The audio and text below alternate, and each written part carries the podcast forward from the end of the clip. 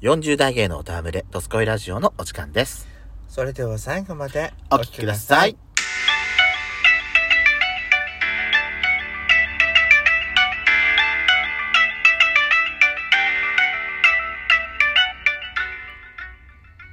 よしこと。ペソコのドスコイラジオ。この番組は40代キャッピリおじさん芸がトークの瞑想街道を喋り倒して荒らしまくる破壊ハラジオ番組です。今宵もあなたの貴重な12分間お耳を拝借いたします。また、このラジオはラジオトークというアプリから配信しております。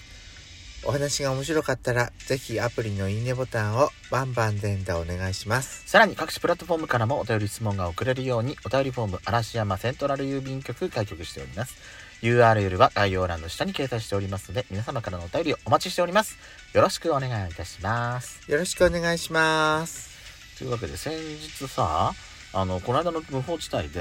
うんあのーまあ配信した当日が東京レインボープライドの期間だったこともあってちょっとゲートピごゲートピッコ多めのちょっと無法地帯になったかと思うんですけどちょうどあれを配信した日前後ぐらいのところではい。私あのツイッターのトレンド見ててさ、えジェンダーレストイレっていうのが出てきたのね。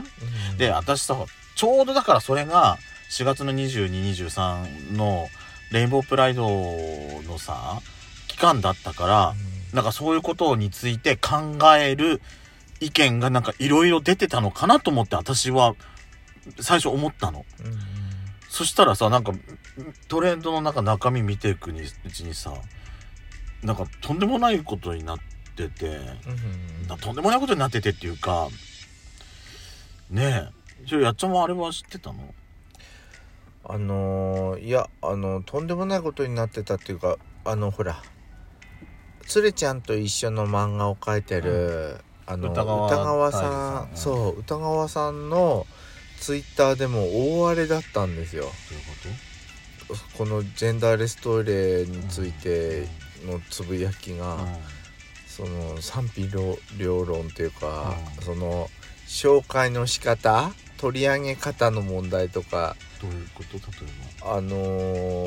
ーそのジェンダーレストイレはこういうもんですっていう写写真を添えてね出してたんだけば、ど、それがそのどうしてこういう写真を撮って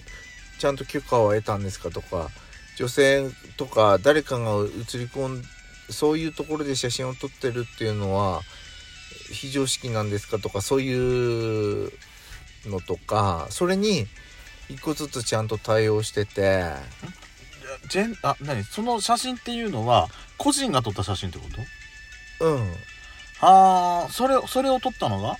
歌川さあんでもちゃんとね歌は川さんはその警備員さんがいて、いはい。その警備員さんに、今ここで写真を1枚撮らせていただいてもよろしいですか？うん。って聞いてなんか撮った。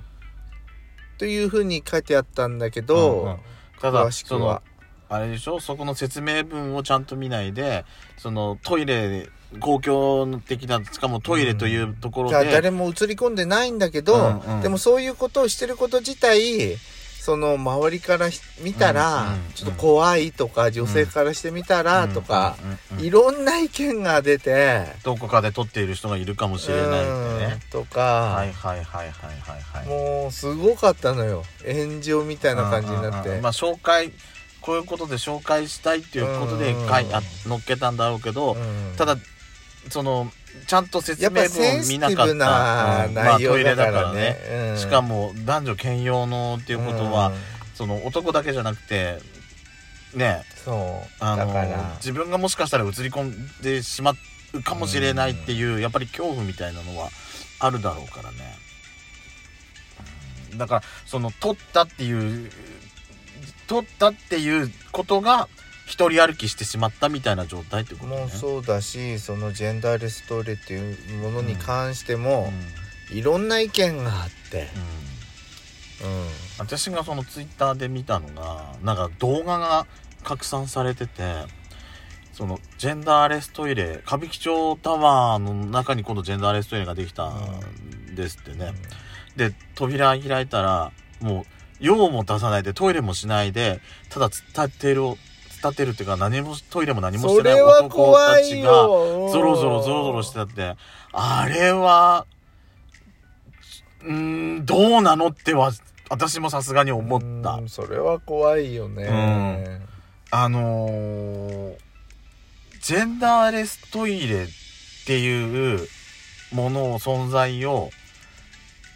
履き違えて使おうとしてるようにしかなんか私の目からしたら見えなかったの。ジェンダーレストイレってさやっぱその LGBTQ まあ私たちも LGBTQ の当事者になるけどその中でもさその体のなやか体と心のあれが一致しなかったりさ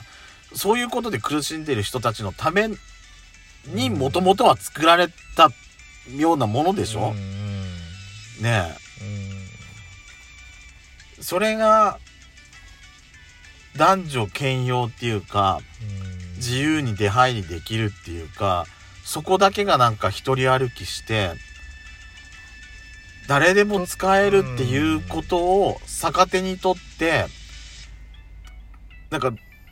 やりたい放題みたいな感じになんかそこに入ってた人ってその動画の見たけどうんなんかやりたい放題やろうとしてるやからみたいに感じにしか私はもう見えなかったのね。だよね、うん。あれは正直さあのあれまだ人がいっぱいいるからいいけど、うん本当に一ね人とか誰か。うん、ひ人がシーンとしてる時にね、うん男性と女性がやっぱりそういうジェンダーレストーリーのねこう中で鉢合わせるっていうのはちょっと怖いよね。まああの監視カメラとかいろいろ防犯の面ではちゃんとしてるんでしょうけどやっぱ怖いよね。あれってさうん。女性も怖いと思うの？うあのー女性も入っていきなりあの男たちだらけだったら怖いと思うんけど怖いよ、私はさうん。例えば LGBTQ の当事者がだから自分たちは今までその例えば女装してたりして。でその格好で男男性のトイレに入りづらかったところにそのジェンダーレストイレっていうのができてあのーまあ、少しでも入りやすいようなトイレができて入っと入ったらもうストレートの男みたいのしかいなくてやからみたいのしかいなくてあんまりそういうまあセンシティブな話じゃない？まあ女装してるっていうところからしたらそこにいきなり入ってさあんなやからみたいなのばっかりいたらやっぱやりづらいじゃないのよ。うん。当事者の方も。そうだよね。うん。だからうんそのあたりやっぱり何かいい方法ってないのかしらねっていうのはうん。考えちゃうよね。うん。なんかあのとってもいいトイレのそう。すごくトイレの存在がねなんかこんなことでなんかこう20年前じゃまず考えられなかったことじゃない？とんでもないこういうあのとんでもない評判が立つってなんか、うちょっと辛いよねせっかくさせっかくその使いやすいように作られたものがうん。逆に使いづらいものになってしまうっていうのが非常になんかもう悲しい、うん、うんって思うね、うん、私もそう思います。なんうんなんか YouTube とかやってる熊拓さんも言ってたけどさあのまあ LGBTQ の中にもさ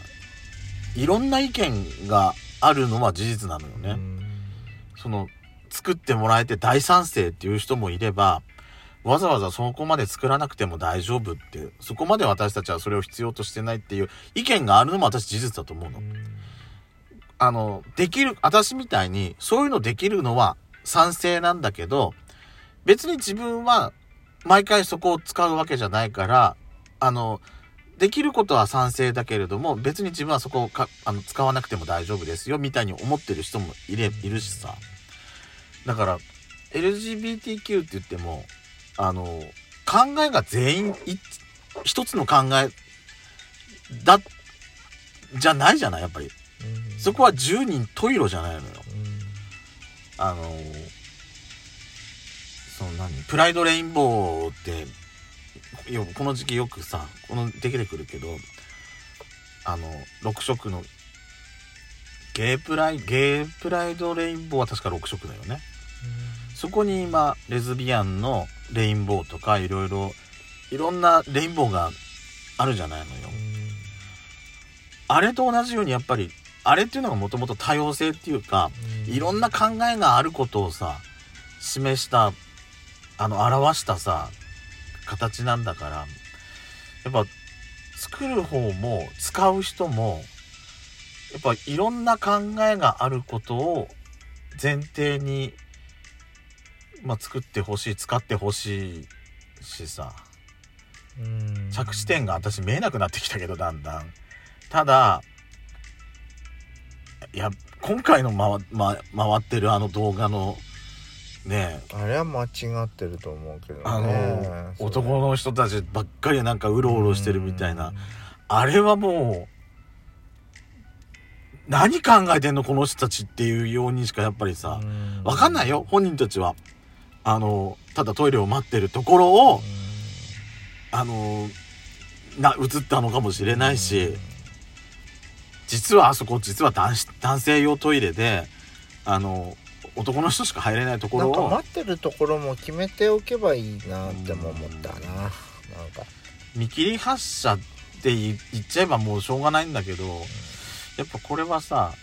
あのみんなが考えることなんじゃないかなって思うね。